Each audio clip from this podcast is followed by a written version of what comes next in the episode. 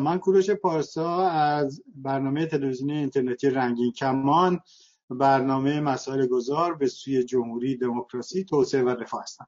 مهمانان گرامی امروز ما جناب آقای دکتر منصور فرهنگ استاد علوم سیاسی دانشگاه بنینگتون در ورمانت و جناب آقای حمید آصفی روزنامه‌نگار و تحلیلگر سیاسی ساکن تهران هستند با درود به شما آقای فرهنگ آقای آصفی. متشکرم از دعوتتون. امیدوارم که گفتگومون برای هموطنان مفید باشه. من هم عرض سلام دارم خدمت شما و آقای فرهنگ عزیز و افتخاری است که در این جلسه خدمتتون هستم. خب چهار پنج روز هستش که فضای رسانه ایران پر شده از انکاس ها و نظرات نیروهای سیاسی داخل محافل خارج از کشور اپوزیسیون پوزیسیون اصولگرا اصلاح راجع به فایل صوتی ظریف. من اول از هر دو مهمان آقای فرهنگ آقای آصفی تقاضا می‌کنم یک عکس‌العمل کلیتون و نکات کلیتون راجع به این پدیده بگین هر نکته که به ذهنتون می‌رسه و بعد وارد بحث های مشخص خواهیم شد. آقای فرهنگ در خدمت شما. ببینید به طور کلی می‌تونیم بگیم که در حریم سیاست به طور اعم و در کشورهای استبدادی به طور اخص واقعیاتی هست که غالب مردم می‌دونن. دانشش دارن خصوصا در دوران کنونی که به خاطر به این رسانه ها و گروه ها اطلاعات پخش و جلوگیری از رسیدن اطلاعات به مردم کم و بیش غیر ممکن شده. ولی وقتی که یک به مسئولی کسی که موقعیت سیاسی داره میاد همون واقعیات رو بیان می‌کنه این خبرساز میشه و در واقع اهمیت بیشتری پیدا می‌کنه. مثلا آقای ظریف خیلی روشن اومده گفته که روسها در واقع می‌خواستن از ایران استفاده ابزاری بکنن در جنگ داخلی سوریه. این واقعیتی است که تناظرین داخلی و خارجی خوب می‌دونستن. کشوری که می‌دید نیم نیمی جمعیت اون یعنی بیش از ده میلیون آواره شدن 600 هزار کشته داده صدها هزار نفر زخمی شدن نابود شدن کشور ویران شده. روسیه براش بسیار مهم بود که سوریه رو به در طرف خودش نگه داره برای اینکه تنها پایگاه نیروی دریایی که روسیه در کنار ملیچ داره در شهر تارتوسه. و حتی در سال 2017 یک اهنامه با سوریه امضا کردن که این توافق تا پنجاه سال دیگه ادامه اما به دلیل اینکه روسا در افغانستان بیش از 15 هزار کشته داده بودند و یکی از دلایل فروپاشی شوروی دقیقا این دخالت های بیرونی و کشته دادن بود به هیچ وجه نمی‌خواستن در سوریه نیروی زمینی داشته باشن. بنابراین اومدن ایران رو تشویق کردن.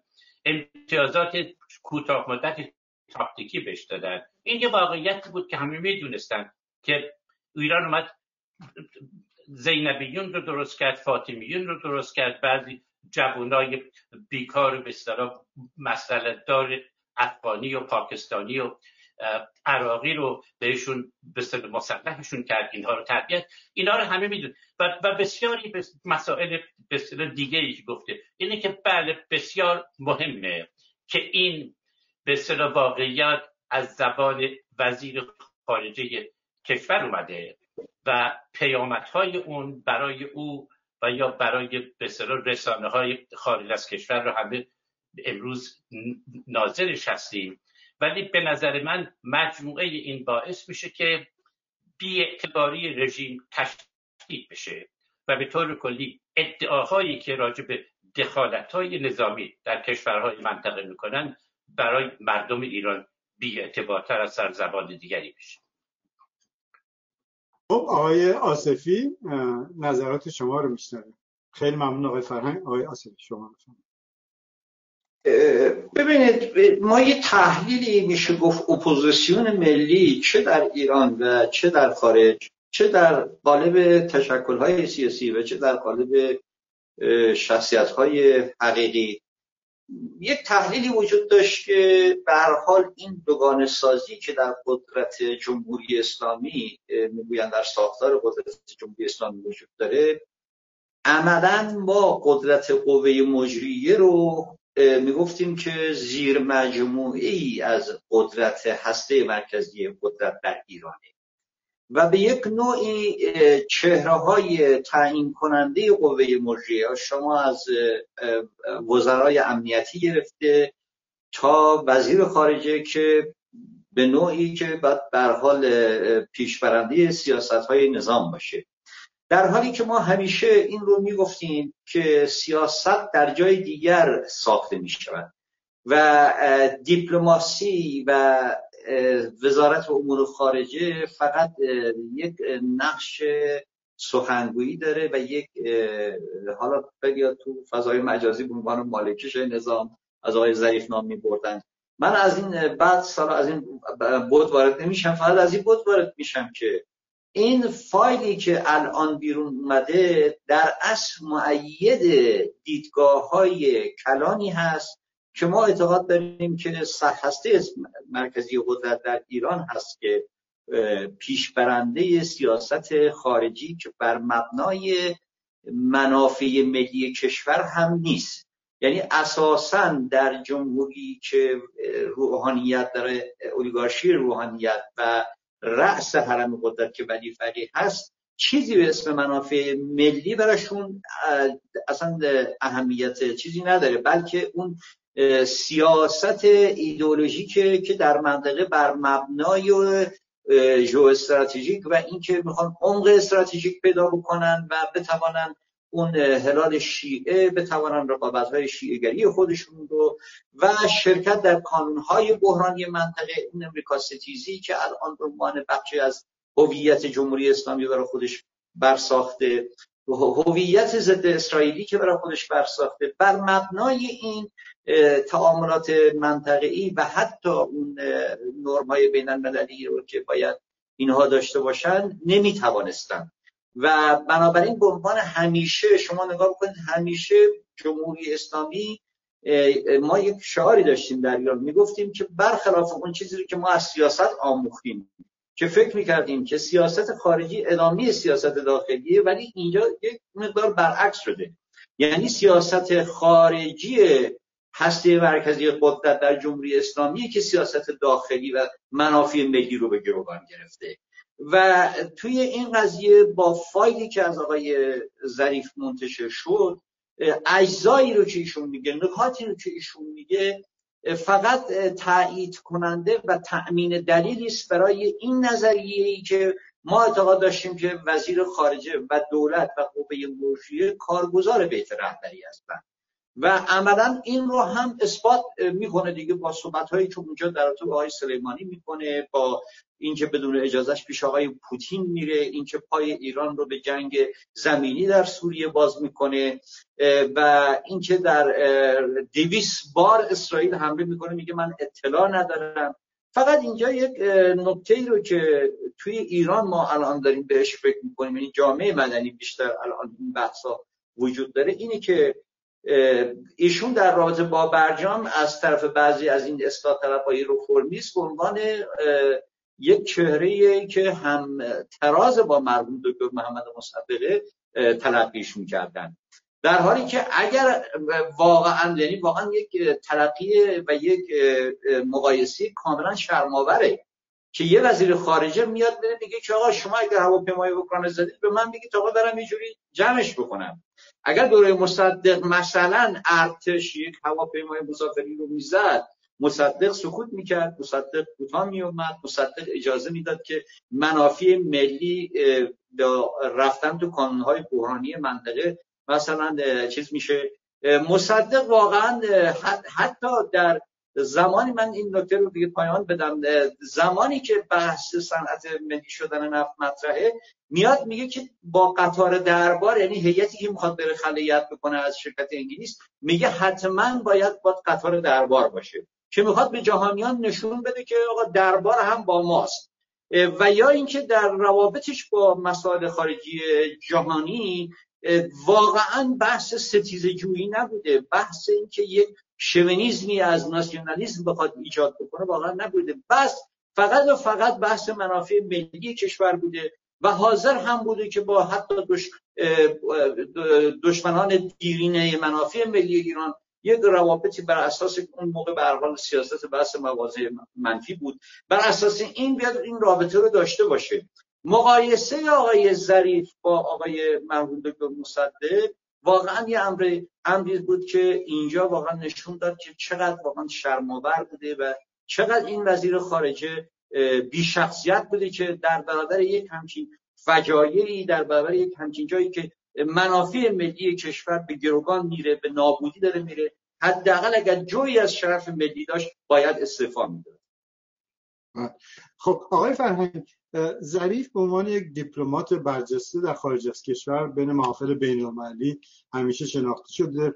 فعالین سیاسی ایرانی خارج کشور حقوق بشری ایشون رو به عنوان یک کسی که مالکش نظام کودان کود و دروغگوی اعظم میشناختن. ولی شما از جایی که شما نشستید و دارین نگاه می‌کنین این واقعه انعکاسش در مطبوعات خارج کشور standing ظریف رو که شاید در عرصه دیپلماسی برای نظام جمهوری اسلامی ظریف function ش مثل قاسم سلیمانی در میدان جنگ بود شاید اگر اشتباه نکنم. یعنی واقعا یه چهره ایه که براشون ارزش زیادی داشت.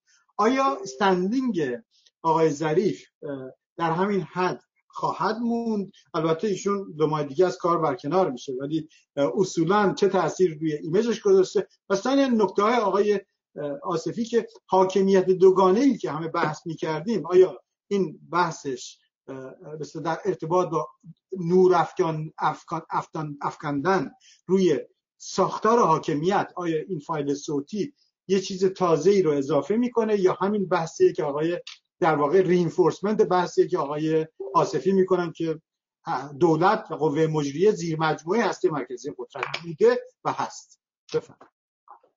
ببینید اجازه بدید من بیشتر در رابطه با به ناظرین آمریکایی صحبت بکنم در امریکا ناظرینی هستند که سخت مخالف جنگن یعنی به خاطر منافع ملی خودشون و به خاطر به تعهدی که به صلح و امنیت دارن. اینها ماجرای عراق ماجرای افغانستان ماجرای سوریه. برای اینها بسیار دردآور بوده. اینها حتی تعدادی قابل توجه از نوع در کنگره آمریکا در دنیای اکادمی و همینطور در روزنامه نگاران و به طور کلی دیپلمات و سیاستمداران بازنشسته بسیاری از که اینا نمی‌خواد به این دلیل که اینا نمی‌خواستن اینها حرفای ظریف رو جدی می‌گرفتن. وقتی ظریف میومد چون تسلط روی زبان داشت و در آمریکا تحصیل کرده بود و زندگی کرده بود می‌دونست که چگونه با این افراد و شخصیت ها گفتگو بکنه.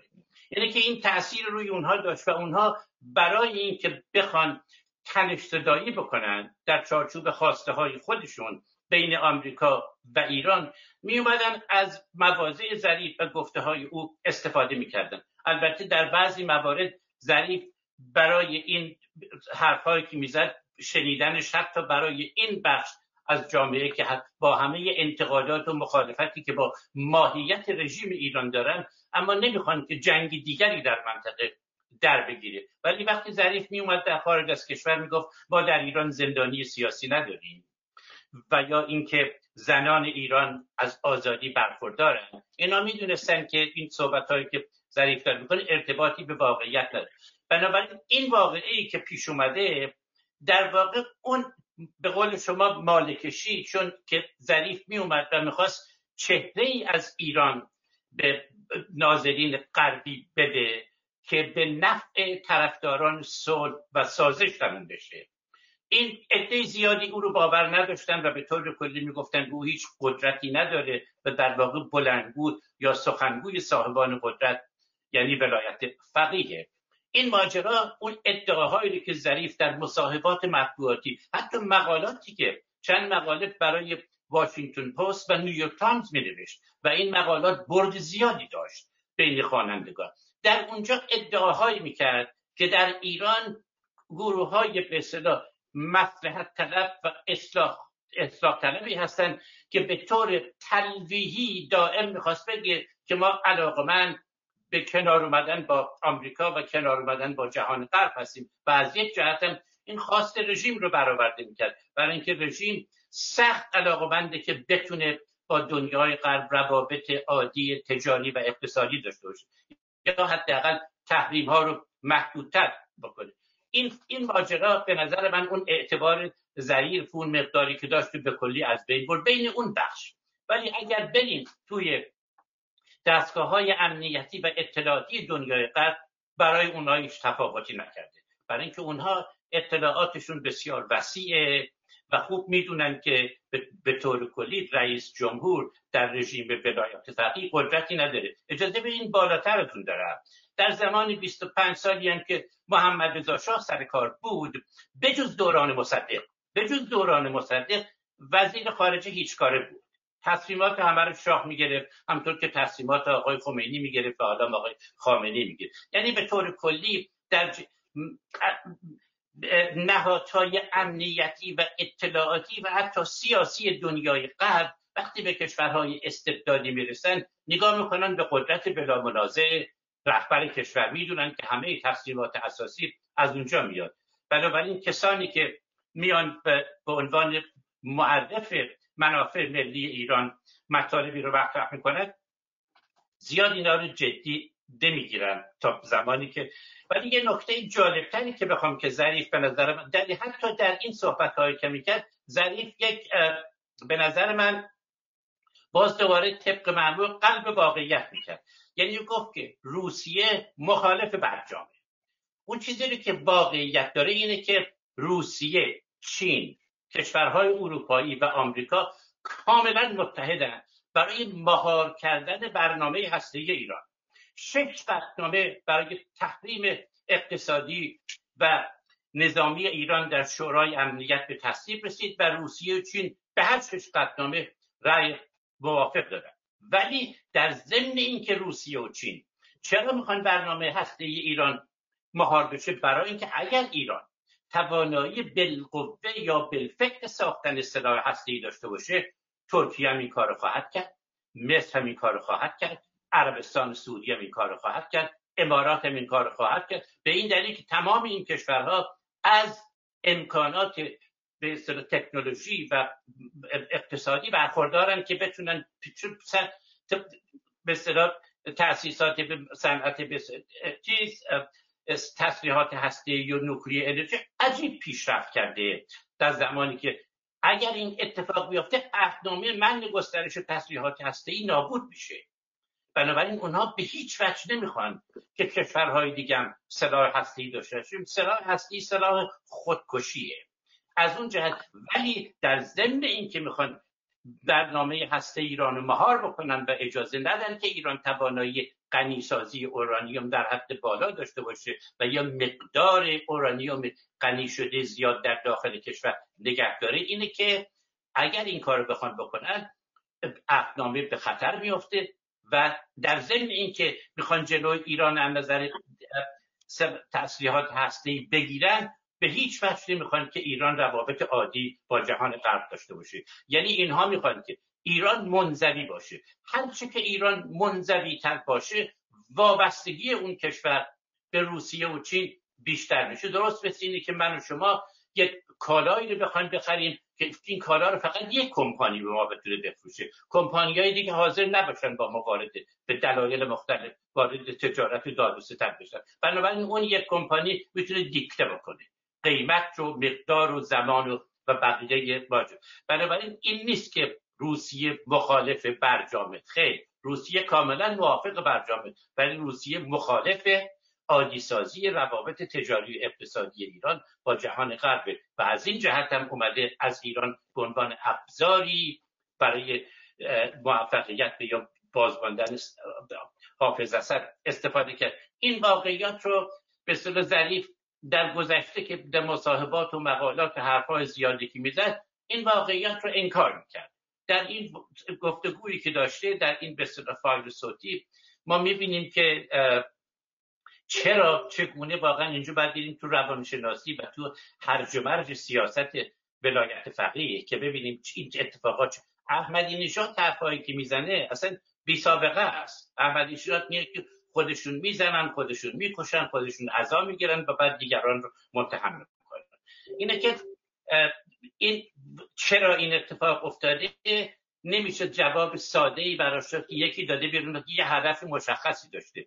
هر مرجی که در این هست و واقعا در برابر معضلات و بقرنج هایی که این رژیم در رابطه با منافع ملی ایران و یک بار دیگه درست دقیقا دوست ارجمندمون گفت خیلی راحت. من فکر می‌کنم امروز در دنیا ایران تنها کشوری باشه که رژیم اون به هیچ وجه به منافع ملی ایران یعنی رفاه و امنیت و حیثیت جامعه ایران توجه نداره در حریم سیاست خارجی خودش. و این واقعا بی سابقه است. ظریف این رو کتمان می‌کرد. این فایل صوتی این واقعیت رو برای همه روشن کرد. در آمریکا اون قسمتی که راجع به جان کری اومده در آمریکا مخالفین برجام زیادن. مخالفینی که می‌خوان صد درصد با اسرائیل همکاری بکنن و انزوای ایران رو ادامه بدن. اونها چون اوباما طرفدار این حریم مسئله برنامه هست ایران رو به کلی جدا می‌کرد. از نگرانی های امنیتی یا دخالت های نظامی که در منطقه داره. برای اینکه این از کیفیتا مسئله دیگری از جهت امنیت برای جهان غرب. اینه که اومدن کری رو متهم می‌کنن که تو اخبار به مهم رو به ظریف دادی که اونم داره کتبان می‌کنه. ولی اینم به دو روز بعد از اون می‌خواد. یعنی دست راستی های آمریکا دارن از گفته های ظریف بر ضد کسانی در آمریکا که می‌خوان تنش زدایی بکنن با ایران و برنامه هسته ایران رو مهار بکنن بهانه ای شده برای حمله به او و اینکه فریاد در بیاد که او هم باید از از پست خودش استفا بده. ولی این اتفاق نمیفته و اون مصیبت بزرگی که این ماجرا پیش برده بنبستی است که مردم ایران و منافع ملی ایران باش روبرو شده من اینجا یاد می‌کنم از زندیات دکتر حسین فاطمی که اشاره کردن آقای دکتر فرهنگ که تنها دولتی بود که وزارت خارجش واقعا وزارت خارجه بود. وزیر خارجش واقعا وزیر خارجه بود. و دیگه چه در دوره ممرزا پهلوی و چه در دوره جمهوری اسلامی که ما اساسا این رو بیشتر یک بالماسکه می‌بینیم. یک عروسک می‌بینیم وزیر خارجه رو. مسائل مهمی رو که آقای فرهنگ اشاره کردن من, من در ادامه همون صحبت قبلی برمیگردم به اصل منافع ملی به اصل گفتمان دکترین منافع ملی. قبل از فوت زنده یادمند صحابی ایشون یک آماری رو در آورده بودن. می‌گفتن در طول این مدت یعنی سال اگر اشتباه نکنم سال 84 می‌گفت ایران قریب از اول انقلاب تا حالا قریب به 1200 میلیارد نفت فروخته. این پول چقدرش به ثروت مگر رفته؟ چقدرش اختلاس شده؟ چقدرش بریز به شده؟ آماری رو در می و این آمار رو بعدا ما خودمون هم تکمیل کردیم. ببینید وقتی شما منافع ملیت رو نمی‌فهمی جاهل به نظام یا جاهل به نظام منافع ملیه و میاد یک ستیزگری رو در عرصه بین المللی پیش می‌بره اون هم با یک قدرتی مثل امریکا. که ما که ایران که دیگه انقلابی تر از ما او که نبود که. وقتی میاد میگه بعد از 43 سال 45 سال پیش میگه که هر کس در این جهان به توسعه رسید باید یه تنشدایی با امریکا داشته باشه. و همون آغازی میشه که به هر حال روابط رو با ها ببرن به سمت صلح و آشتی و تعامل اقتصادی و تجاری. و نهایتا چین الان به اینجا رسیده. ببینید ما در ایران تقریبا ما شعار مرگ بر امریکا جمهوری اسلامی به طور پیوسته داده ولی وقتی نگاه آمارهای اقتصادی می‌کنیم اروپا ما رو غارت کردن. یعنی وقتی یه شرکت فرانسوی میاد میره در هندوستان یک شرکت کارخانه کاغذسازی می‌زنه چون اونجا بازار انحصاری نیست و در مناقصات بین المللی می‌ذارن 120 میلیون دلار نهایتا اجرای اون پروژه. همین پروژه میاد مثلا در ایران در شمال ایران می‌رسه به نزدیک 400 میلیون دلار. با دلیل اینکه ایران در تحریم انداخته به دلیل اینکه آقای خامنه ای میگه که جهان مقاومت جهان سازش جهان رو به دو اردو تقسیم می‌کنه و خودش جهان مقاومت می‌دونه. و میگه تمام مستضعفین عالم منتظرن که جمهوری اسلامی بخواد چیکار بکنه. خب اینجاست که شما می‌بینید بخش اعظم این پولی که ما از درآمد نفت داشتیم اروپایی ها قارت کردن حالا امریکایی ها بینصیب بودن از بازار ایران.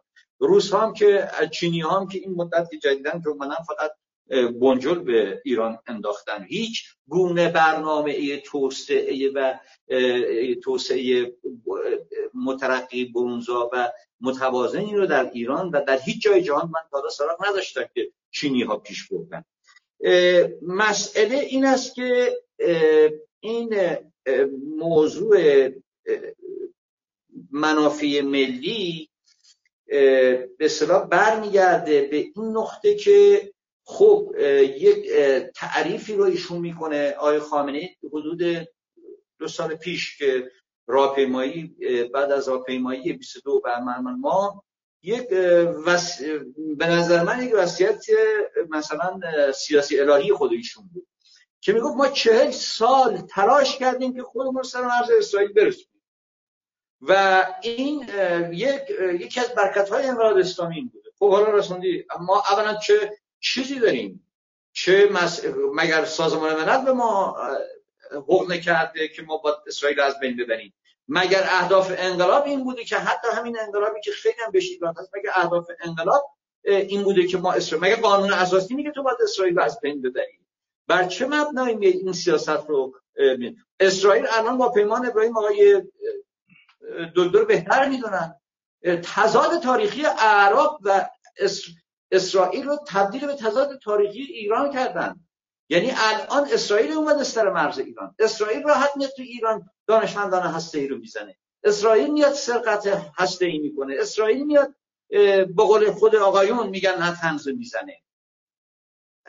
و این مسئله برمیگرده به همون قضیه ای که جاهل بودن. یعنی شما وقتی به تاریخچه روحانیت هم نگاه می‌کنی می‌بینی اینا اصلا انگار زلوتنن یا غرب می‌کنن میرن نجف از دوره مشروزه یا میرن لبنان از لبنان میان قوم همینجوری میچرخن دیگه. یعنی خیلی اصلا بحث منافع ملی رو اصلا فهمی ازش ندارن. و وقتی هم براشون تعریف اگر بکنی خصوصا برای اون چرای سنتیش این رو کفرآمیز می‌بینن. اما در رابطه با واقعیت این خب در, در یک همچین نگاه و سیاست خارجی طبیعی است که روسیه که الان خودش هزار تا مشکل داره با غرب. چینی که الان در جنگ های تعرفی و جنگ های تجاری با آمریکا الان مسئله داره. هیچ وقت چینی که نزدیک به هزار میلیارد با امریکا مرابطات تجاری داره 600 700 میلیارد با اروپا داره با ایران سی میلیارد داره. یعنی آمارهایی رو که ما داریم. هیچ وقت نمیاد پشت ایران وایسته که بخواد یک تنش سنگین بین المللی رو ایجاد بکنه. و بخواهد مثلا قطنامه ای رو وتو بکنه علیه ایران. برای همین به شش, شش قطنامه خب چیز می‌کنن. رأی مثبت هم میدن. روس ها همونجوری که آقای دکتر فرهنگ و چیز گفتن بحث اصلا قدرت آنانی که در کلوپ هسته ای هستن واقعیت هم اینه که بعد از جنگ هسته ای و حملاتی که به ژاپن شد دیگر ثابت شد یعنی اینو من حتی در خاطرات کیسینجر و در خیلی از برژنسی مثلا میخوندم که می‌گفت یعنی امریکا و روسیه چند بار می‌تونن کره زمین رو از بین ببرن. بعد از فروپاشی شوروی به عنوان یک تمدن که حتی یک گلوله هم به شدید نشد ولی از درون پاشید به دلیل همین دیدگاه نظامیگری و دیدگاه استراتژی و رقابت های نظامی که می‌خواست انجام بده چیزی که چین دنبالش نرفت. همین سبب شد که طوری شد که دیگه روی پیمان هایی که بسته بودن برای خل سلا حتی پول نداشتن. یعنی می‌گفتن هایی میفرستادن امریکا که ما اگر بخوایم این موشک ها یا برخی از این سلاح هسته این رو خونسا بکنیم ما پول خونساگریش هم نداریم. وضعیت اینجوریه. الان اگر شما نگاه بکنید چی بعد از این دو تا کشور تونستن به کلوپ هسته ای وارد بشن. کشورهای هسته ای وارد بشن و بمب بسازن و در عین حال هم به تحریم نیفتادن. یکی هندوستان بود یکی پاکستان بود. آزمایشاتشون هم کردن. آره چه به صورت کامپیوتری و چه به صورت زیرزمینی. ولی هیچ کدوم مورد تحریم واقع نشدن. به دلیل اینکه هیچ کدوم خواهان نابودی و محو یک کشور نبودن. وقتی که شما خواهان نابودی و محو اسرائیل هستی و آقای قالیباف شهردار میاد روزانه بیلبورد می‌زنه میگه یک روز کس شد از حیات اسرائیل دو روز کس شد سه روز کس شد و داریم می‌رسیم به اون اهدافی که مقام رهبری مطرح کرده رو نابودی اسرائیل. خب مگر اون جهان مگر ساکت میشینه؟ مگر ایران اگر الان کره شمالی الان اگر چیز هسته ای داره چه امتیازی تونسته از امریکا بگیره؟ چه تونسته رانتی بگیره؟ از خود چین که بغلش ایستاده حتی نتونسته توسعه اقتصادی رو به ارمغان برای خودش بره که مردم اونجا دارن از گرسنگی میمیرن. جمهوری اسلامی این رو نمیفهم آقای فرهنگ اینو بهتر از من می‌تونه توضیح بده. الان کجا رو می‌خواد بزنه؟ اسرائیل هم حتی اگه بمب هسته‌ای داشته باشه کدوم کشور اسلامی رو می‌خواد بزنه؟ خود تمام تششعاتش به خودش برمیگرده. ایران اگر داشته باشه اصلا فقط با بهش بدن. بیان همین روسیه میگه آقا خود امریکا بیا آقا سی تا ما چند تا 50 تا 60 تا به موشک هسته هم میدیم. بمب هسته هم بهت میدیم. کجا رو می‌خوای بزنی؟ به کی می‌خوای بزنی؟ به هر کجا بزنی خب خودت گیری بنابراین جنگ هستی اصلا از سطح جهانی سطح جهان برچیده شده. ولی در همین رقابت هایی که خیلی هم مورد تایید بنده هم نیست بین چین و بین هند و پاکستان رخ داد. خیلی در صدای ایجاد نکردن. خیلی جهان به سمت تحریم نرفتن. و سبب رقابت هم نشدن. و حتی درگیری های نظامی هم که دارن اصلا هیچ کدوم به سمت تهدید چیز هسته ای نمیرن 18 سال کشور رو میگه گرفتن. بابت اینکه ما میگه می‌خواد سلاح هسته ای رو ما ما می‌خوایم داشته باشیم. بابا اگر می‌خواستید میساختید خب مثل پاکستان ساخته بودید تا حالا. اگر روابط نرم بین المللی داشتید وارد کلوپ هسته ای هم می‌شدید شاید این همه فشارها علیه شما نمی بود این مسئله این مسئله می‌خوام بگم که این دکترین نظامی و دکترین دفاعی و دکترین ژئواستراتژیکی که جمهوری اسلامی چیز کرده ایران بر باده همینجوری که شوروی و اتحاد جماهیر شوروی تنها تمدنی بود که نیمی از کره زمینی گرفت ولی بدون که یک موشک و یک گلوله از درون پاشید. ایران هم از درون خواهد پاشید. و اما بر میگردیم به دولت به هر حال این گزارش ها رو از همه وزرا و معاونینش گرفته. تاریخ شفایی رو خواسته درست بکنه. و این بخشی که بیرون اومده خب تحلیل های متفاوت هست از توش. از یک طرف خب معید نظرات اپوزیسیونه. از یک طرف ظریف به عنوان یک کاندید ریاست جمهوری از چیز کنار رفت از عرصه کنار میره. و پیداست که وزارت اطلاعات تو این قضیه نقشی نداشته. این که اعلام کرده که ما داریم میگردیم و می‌خوایم برخورد بکنیم. یک پرونده قضایی هم تشکیل شده. این که ممکنه حتی برخی از نظرها این رو میگن. این رو ما چون روزنامه نگار هستیم نمی‌توانیم با زرس قاطع بگوییم. که میگن که این سازمان اطلاعات سپاه یا اون جنا اومده این رو داده. که نشون بده به جهانیان که قدرت قاهر ما هستیم و اگر می‌خواد این برجام شکل بگیره یا برجام های بعدی قرار شکل بگیره اینو با ما باید ببندید. ولی همینجوری که آقای فرهنگ گفت خب اینم میشه نقضش کرد. به دلیل اینکه اروپایی ها و امریکایی ها کاملا از ساختار داخلی ایران اطلاع دارن اسرائیلی ها کاملا از ساختار داخلی و سیاسی و امنیتی ایران اطلاع دارن و این چیزی نیست که کسی بخواد بگه با افشای این اطلاع این فایل سموتی که به نظر من خیلی چیز مهمی هم از لحاظ سیاسی نبوده. فقط میگم مؤید تایید نظرات اپوزیسیون ملی بوده. و حتی اپوزیسیون غیر ملی که گاهاً این حرفا رو می‌زدن این داره در اصل دلیل داره می‌کنه. و امریکایی‌ها اسرائیلیا و اروپا اینقدر نفوذ داشتن در شبکه امنیتی ایران که تونستن این افتضاحات الان بار بیارن. خبرهایی بیرون زده میشه که قبلا زودتر به اونها می‌رسه تا به جامعه مدنی ایران.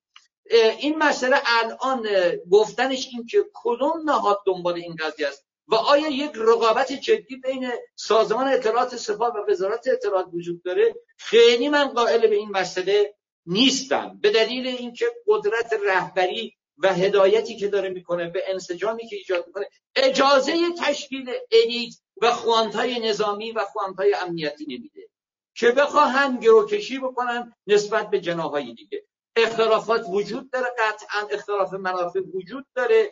کشاکش ها سر حتی اینکه کی قوه مجریه رو بگیره و کی از یوروش ببره به این خزانه نفت و خزانه به قول معروف پولی دولت.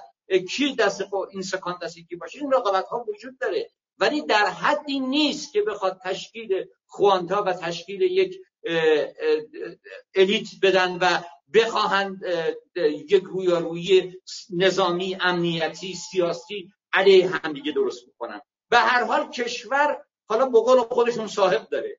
کشور رهبر داره. کشور احاطه آقای خامنی احاطه کامل بر فعلا احاطه کامل بر این قضیه داره و اجازه نمیده که یک فرمانده حتی کاریزما پیدا بکنه. و اگر آقای سردار سلیمانی که دور شد کاریزمایی هم پیدا کرده بود همیشه می‌گفت من سرباز صفر ولایتم. و بدون اون واقعا هیچی نیست. یعنی اگر آقای خامنه ای نباشه ولایت نباشه کلا. سیستم ولایت فقیه نباشه. این ارتش مثل ارتش شاه که گذاشت رفت توی انقلاب از هم پاشید. اگر ولایت فقیه نباشه سپاه خودش نمی‌تواند شخصیت مستقلی سیاسی داشته باشد که بخواد بیاد اوضاع رو بگیره. ببین اولا ایران با اسرائیل هیچ نوع اختلاف ملی مرزی اقتصادی ندارن. یعنی منافع ملی ایران در تضاد با موجودیت اسرائیل نیست. ولی در ایران مثل بسیاری کشورهای دیگه انتقادات زیادی نسبت به رفتار دولت اسرائیل با فلسطینی ها وجود داره که این انتقادات می‌تونه واقعا ادامه پیدا بکنه. و اگر ما در ایران روزی یک رژیم دموکراتیکی داشته باشیم که بخواد از حقوق فلسطینیان دفاع بکنه و موثر باشه بهترین راهش اینه که طرفداران صلح و طرفداران حقوق فلسطینیان رو از اسرائیل دعوت بکنه بیاد نه دولت اسرائیل نه دولت این دعوت این کار نه تنها ایران نکرده بلکه موجودیت اسرائیل رو زیر سیال برده و با این کار بهترین خدمت رو به دست راستی ترین عناصر اسرائیلی کرده.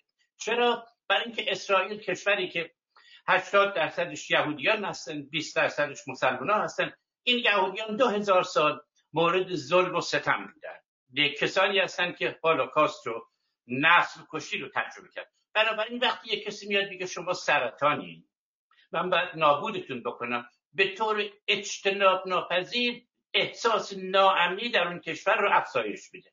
و در هر کشوری که مردم احساس ناامنی بکنن به نفع دست راستی با تموم میشه.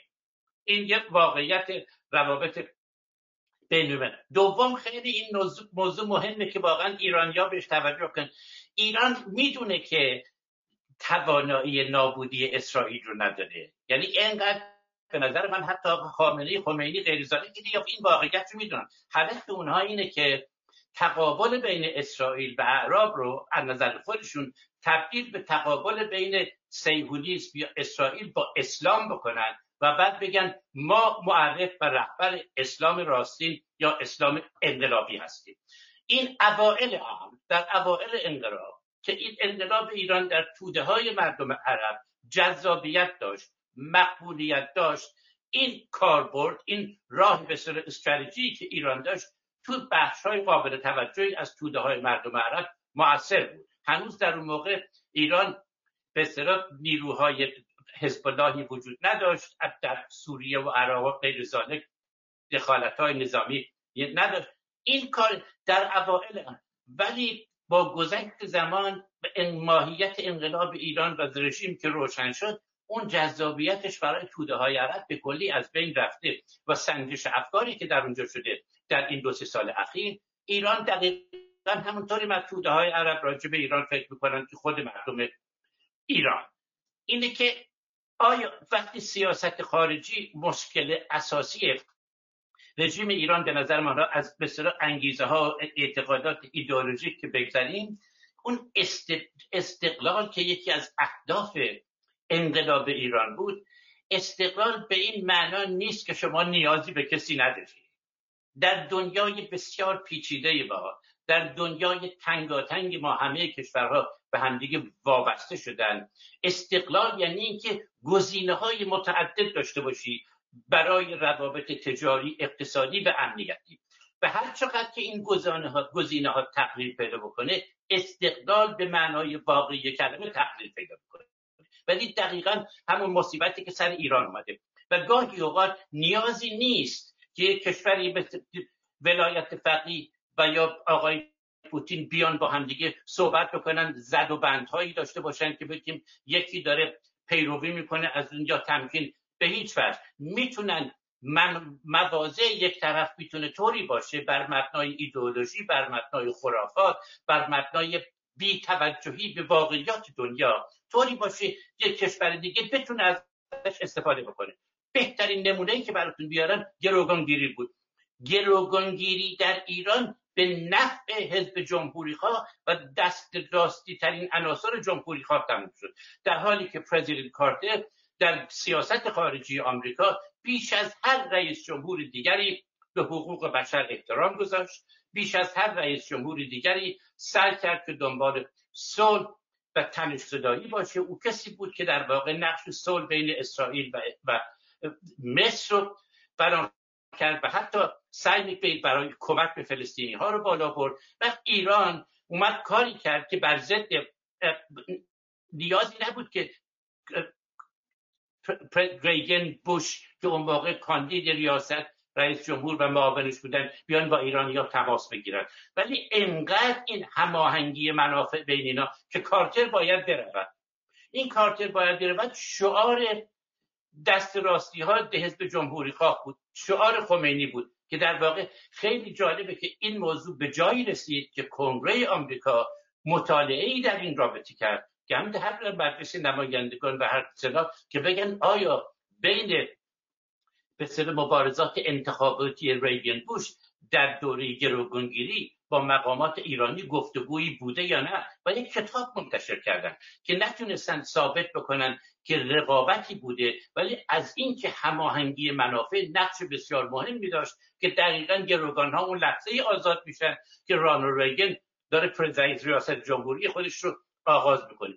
بنابراین می‌خوام بگم جهل بی توجهی بیدانشی نسبت به واقعیات دنیا می‌تونه وضعی ایجاد بکنه.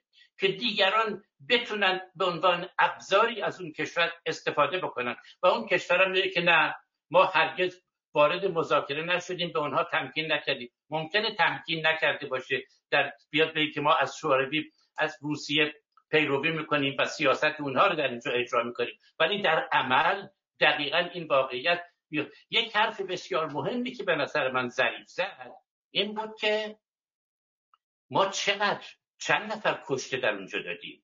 می‌گفت همچی اطلاعی رو ما نمی‌تونیم بگیریم. وزیر خارجه کشوره. میگه ما نمی‌دونیم که چند نفر ایرانی و یا کسانی رو که ایرانی ها تربیت کرده بودن و سازمان داده بودن در جنگ داخلی کشته اونجا کشته بالاتر از اون رئیس مجلس گذشته رئیس کمیسیون اطلاعات یا امنیت مجلس کردن اسمش فراموش کردن. آخرین سخنرانی که در مجلس کرد گفت ما تا کنون به سوریه بیش از سی بیلیون دلار پول دادیم.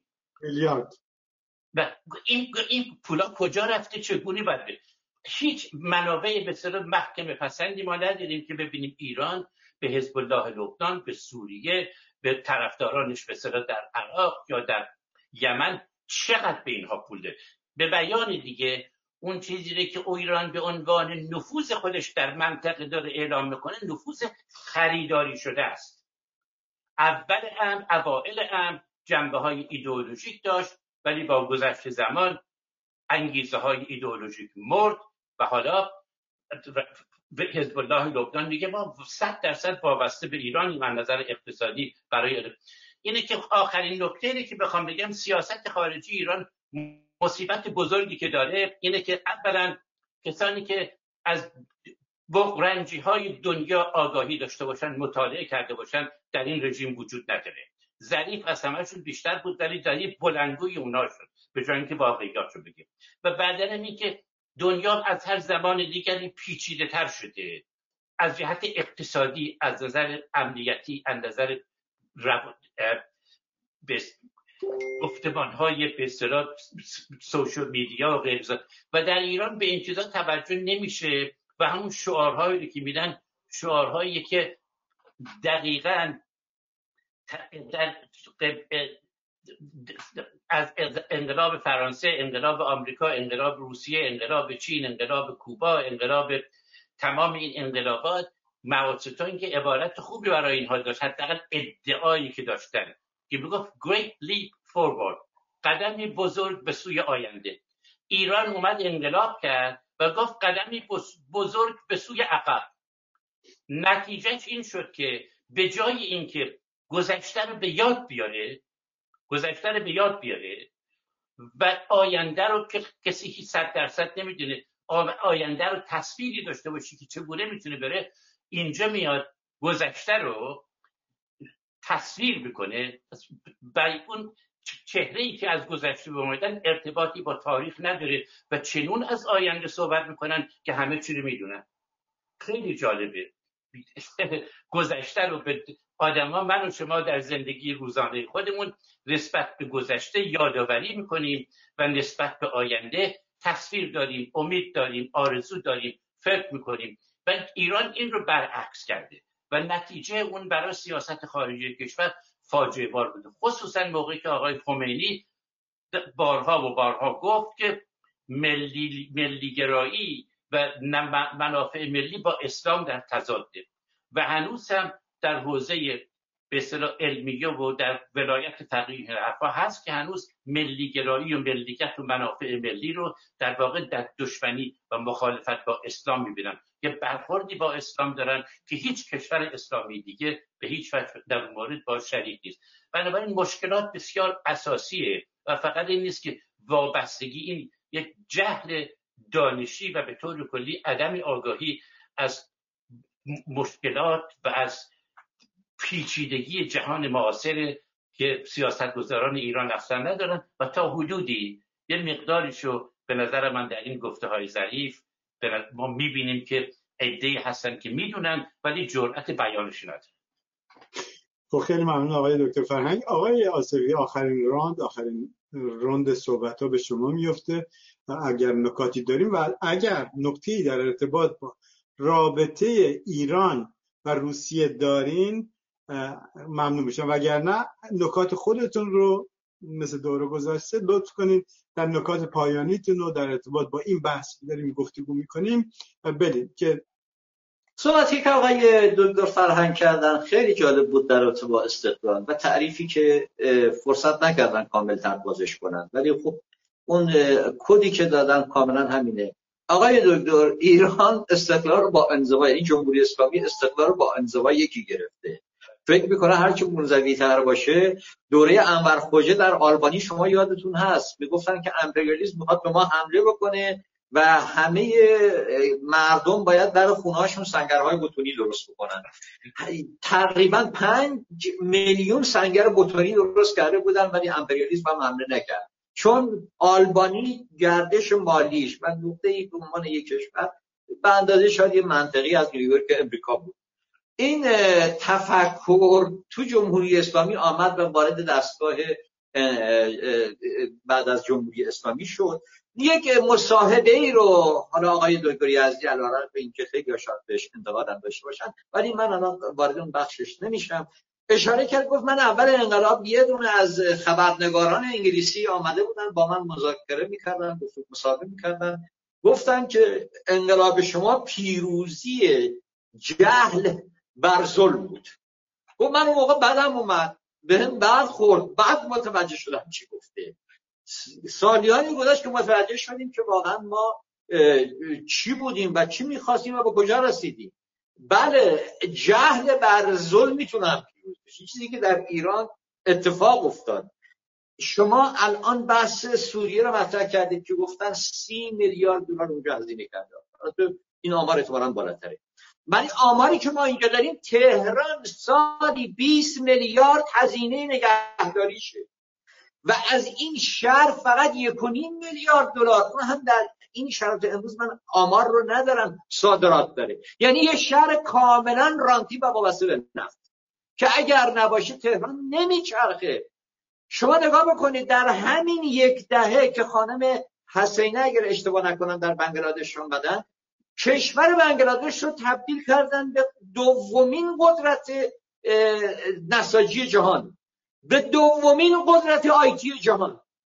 آقا چه طرز مملکتاریه آقای خامنه ای جمهوری اسلامی این چه طرز مملکتاریه اونا به کجا رسیدن؟ ما به کجا رسیدیم؟ و این مسئله واقعا به لحاظ همین بحث استقلال گفتیم من این رو تکمیل بکنم. که این چه کشوریه که من صبح از خواب بلند میشم ببینم دلار چقدر رفته بالا بر مبنای این دام زندگی رو تنظیم بکنم. بر مبنای این قیمت ها داره بلا یا بیاد پایین یا ثابت بمونه. و این نشون دهنده اینه که دلاریزه شده اقتصاد ایران. علا رغم همه شعارهایی این که ما مستقلیم و ما می‌خوایم داریم تاوان استقلالمون رو میدیم. نخیر چه استقلالی؟ چه استقلالی که بوشک های روسی باید بیان از بالای سر ایران رد بشن. یه تعدادشون هم افتادن تو خاک ایران. یا پادگان نوژر میگه که آقای ظریف میگه من اطلاع ندارم. و این نشون دهنده اینه که آقای پارسا به شدت ایران به دلیل اینکه حمایت جهانی نداره به شدت به هر میزان که نیازی از حمایت روسی ازش بکنه نیاز داره. و روسیه اینجا نفوذ خودش رو کرده. جریان انقلاب که خدا آقای دکتر فرهنگ به خاطر همین هم از سازمان ملل استعفا کنم دادن در رابطه با اشغال سفارت ایران بود. آقای موسوی خوینی ها که ایشون هم میگن روسفیل بوده.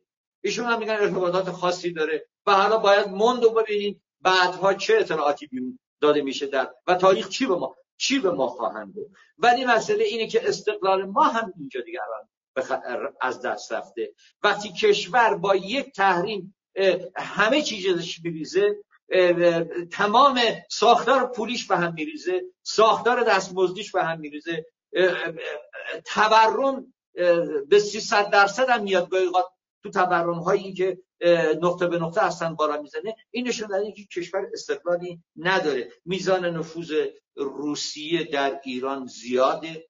قطعا خب بسیاری از نیروهای اطلاعاتی و امنیتی می‌گفتن یه دوره در رومانی یه دوره در روسیه مثلا آموزش می‌دیدن. خب روسیه هم به حد مثل هر ابرقدرتی سعی می‌کنه یارگیری های خودش داشته باشه.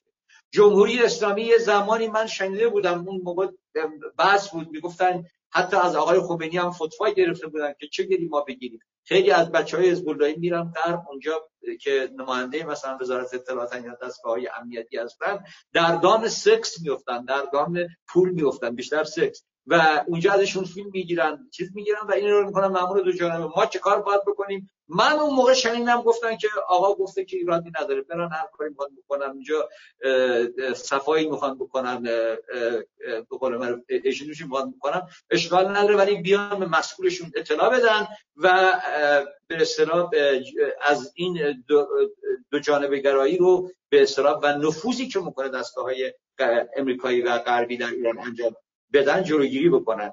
این مسئله خب روسا تو این مسائل هم استادن دیگه در جنگ چیزی. و به نظر میاد که خب نفوذ خودشون رو داشتن. نفوذ خودشون رو داشتن که وقتی آقای ظریف در فایل صوتیش میگه آقا من از وزیر خارجه در سوریه پرسیدم آیا شما مشکلی دارید؟ آیا قرار بوده مثلا پایتخت در دست بدید؟ آیا اصلا النصره و سایر گروه های بنیادگرای اخوان مسلمین و اسلامی خواستن بیان بگیرن که شما پای ایران نیروی زمینیتون نتونسته و مجبور شده از نیرو هوایی؟ گفت نه همچین چیزی نیست. همچین چیزی نبوده. و این می‌گفت که این به خاطر و اشاره اون فایل یعنی اون قسمت فایلش که میگه بدون اطلاع من پوتین میاد ایشون رو دعوت می‌کنه به روسیه. معمولا آقای پوتین الان رئیس مجلس آقای قالیباف رفته راش ندادن. چجوری میشه که بدون اینکه دولت ایران وزارت خارجه ایران اطلاع داشته باشه آقای سردار سلیمانی رو دعوت می‌کنه اونجا. این نشون دهنده چیه؟ نشون دهنده همینه که وقتی شما اعتبار ملی رو در داخل از دست دادی پایگاه اجتماعی از دست دادی تفکری که می‌تونست جهان رو به سود ایران بسیج بکنه. ایرانی که می‌توانست در یک رابطه تعاملی و نرمال با جهان یکی از پیشروان اقتصادی در پیام امسال آقای خامنه‌ای می‌گفت که ما قدرت 18 همیم بعدا من اصلا تعجب کردم دو تا مسابقه کردم با اینترنشنال گفتم بابا ایشون ترکیه رو بعد رو با ایران یکی فرض کرده اشتباه داریم. که بعد از چند روز چند وقت پیش من یادم ایشون اومدن گفتن که بعد از آمارهایی که ما دادن ایراد داشته اشکال داشته. ایران باید تو این بازار 400 میلیونی 500 میلیونی خاورمیانه به علت تمکن نفوذ حوزه تمدنیش قدرت اکنومیکش باید کار خودش می‌کرد. قدرت دیپلماسی اقتصادیش باید کار می‌کرد و ایران رو جلو می‌برد. و ما می‌تونستیم روابط صلح آمیز و دوستانه با همه کشورها داشته باشیم. و حتی می‌توانستیم در خود اسرائیل که به هر حال یک مشکلاتی رو با اعراب و مسلمان ها دارن نقش بسیار مثبتی ما می‌تونستیم بازی بکنیم. و اجازه ندیم یعنی این کاری که ما کردیم از دوره عملی نجات تا الان جمهوری اسلامی کرده تمام به سود دست راستی های اسرائیل بوده و آقای نتانیاهو نونشو خورده. خب خیلی ممنون از آقای آصفی آقای دکتر فرهنگ. دقیقه نکات پایانی داریم در خدمت شما و شما آقای فرهنگ و آقای آصفی فقط تن تنها چیزی که منتقدین و مخالفین این رژیم در داخل و خارج کشور به نظر من باید سعی بکنن که سیستم های ائتلافی درست بکنن. برای اینکه دیر یا زود این رژیم با بنبست رو بشه و فرصتی که نیروهای دموکرات و آزادیخواه و طرفدار منافع ملی ایران فرصتی برای مبارزه داشتن نمی‌دونیم کی و چگونه ولی اجتناب ناپذیره که این روز پیش میاد. برای اینکه ما بتونیم در اون روز یک نقش ساختاری و فعال و مثبت داشته باشیم بهتره که از حالا در رابطه با ایجاد مجامع ائتلافی و تعهد به حقوق بشر فعالتر از گذشته بشیم. آقای آصفی؟ جمله از مرحوم گرامشی من همیشه گفتم تو صحبتام بحث تشکیل اون بلوک تاریخی ملیه.